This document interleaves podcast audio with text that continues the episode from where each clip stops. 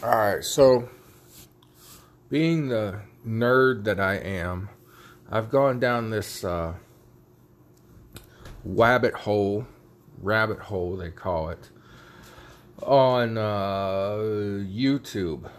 It's called Mr. Ballen, B A L L E N. And he tells stories about real life things that you don't think would actually happen. Now, over the course of time, I've re- watched a lot of History Channel and other things.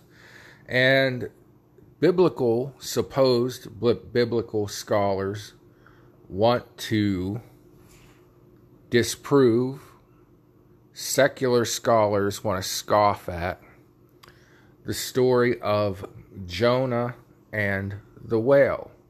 How could a human fit inside a whale?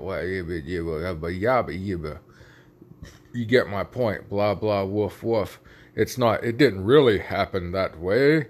It was just a metaphor. Oh, it's just a story somebody made up.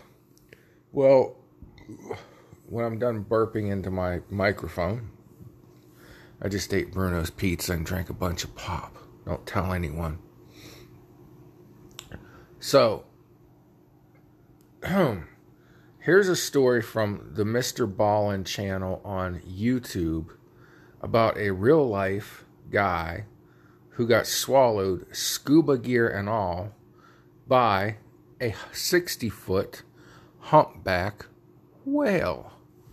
Listen to this, all you non believing biblical scholars. For saying he had about a 1 in 1 trillion chance of experiencing. On the morning of June 11th, 2021, Michael, who was 57 years old at the time, hopped in a boat with his longtime diving partner, Josiah. Once they were all situated and they had all their equipment inside of the boat, they took off and headed for the open waters right off the coast of Cape Cod, Massachusetts, where they planned to do some lobster diving. A popular way to retrieve lobsters is to literally just dive down and by hand pick them up and bring them back to the surface. And so that day, that's what Michael and Josiah planned to do. Once they reached the spot right off the coast, Michael put on all of the scuba diving equipment and hopped in the water. Josiah did not put on any diving equipment because he was not going to be getting in the water for this dive. Instead, he would remain on the boat and help Michael get in and out of the water. He'd pull lobsters up onto the boat, and he was also there in case of an emergency, he could call for help.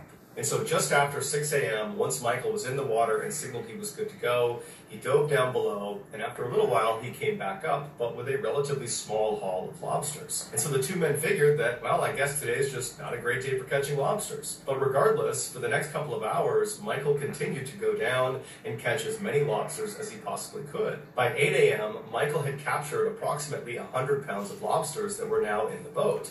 And so Michael and Josiah were actually starting to feel pretty good about this particular trip. And so Michael decided he would go back down one more time and try to get just a few more lobsters before they called it a day. And so Josiah remembers watching Michael, who was in the water, as he put his mouthpiece back in. He signaled up to Josiah that he was good to go, and Josiah watched as he disappeared below the surface. The water was very calm, and Josiah is just kind of scanning out across the water. And then all of a sudden, this eruption of white water came rushing up to the surface right where Michael had gone down below. And so right away, Josiah leaned out over the edge of the boat to see if he could look down and see his friend.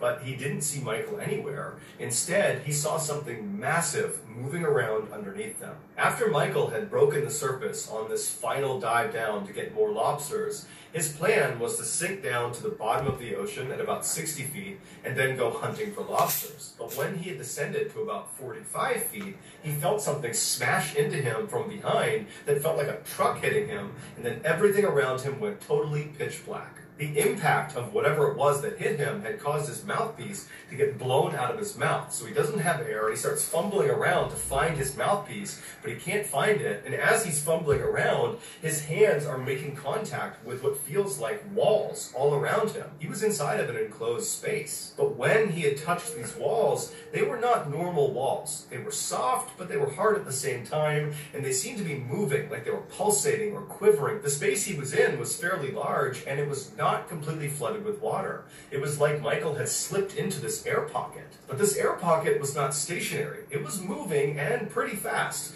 because the water that was inside of it was violently sloshing all around. Michael could hear it slapping up against the walls. As Michael continued to panic and fumble around for his mouthpiece, he started to notice intense pressure on his legs, but he had no idea what was causing it, and because it's pitch black, he couldn't see what it was. Finally, Michael found the line that was connected to his mouthpiece. He jammed it in his mouth and he took a long inhale. And now that he could breathe again, he had this horrifying thought.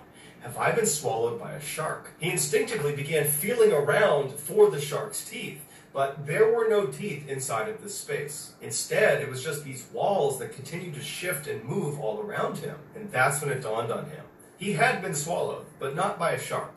He had been swallowed by a whale. For nearly 45 seconds, Michael was trapped inside the closed mouth of a humpback whale. Despite their enormous size, they can be up to 60 feet long and weigh up to 70,000 pounds, they only eat small fish. So when this particular whale realized Michael was not a tiny fish, it began violently swinging its head side to side to try to dislodge Michael, and that caused that eruption of white water to go to the surface that Josiah saw. And after a few good shakes, Michael was spat out of this whale's mouth. Michael remembers suddenly being in the open water with enough light coming down that he could see around him. The water was very turbulent and churning, and he recalled as he made his way to the surface, looking straight down and seeing the tail fin of this enormous whale swimming away from him. Michael made his way to the surface and he flagged down Josiah, who boated over to him. He pulled him back into the boat. And Michael, who was totally traumatized by what happened, could only say to Josiah that he was inside of it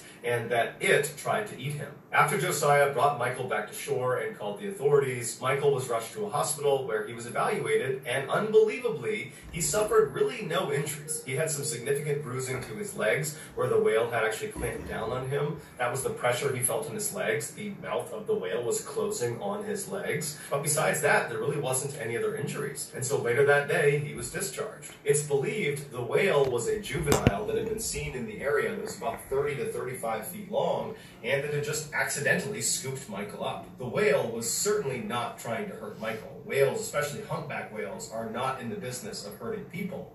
But in this exchange with Michael, Michael could have very easily died. He could have drowned or suffocated inside the mouth of this whale, or he could have just died from blunt force trauma. But. Okay, so, all you non believers, all you science believers, even ye biblical scholars that don't believe that stories such as Jonah and the whale are real and it's all just made up, right there is proof. Humans today are so they say, larger than they were in biblical times. This man was wearing scuba gear, which made him even larger than Jonah probably was.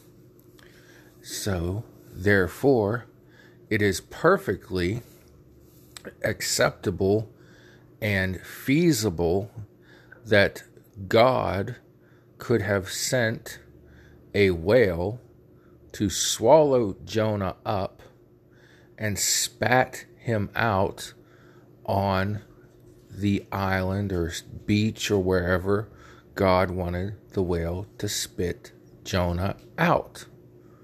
It is feasible, sensible, could happen that a human could be swallowed by a whale, survive, and be spit out wherever God wants them to be. Hope that helps you a little bit. I believe every story in the Bible, except for the parables, which Jesus points out are parables before he tells them, are 100. Every one of them's true. That's what I believe. The Bible makes it very clear what is parable and what is factual. And now you have a real life story. I'm sure it's not the only one of a human in Scooby gear being swallowed by a whale and spit back out. Thank you. God bless y'all. Pray for one another. Uh, this has been Big John on Americana, the American way. Follow me on Gettr and Twitter at the real underscore Big John.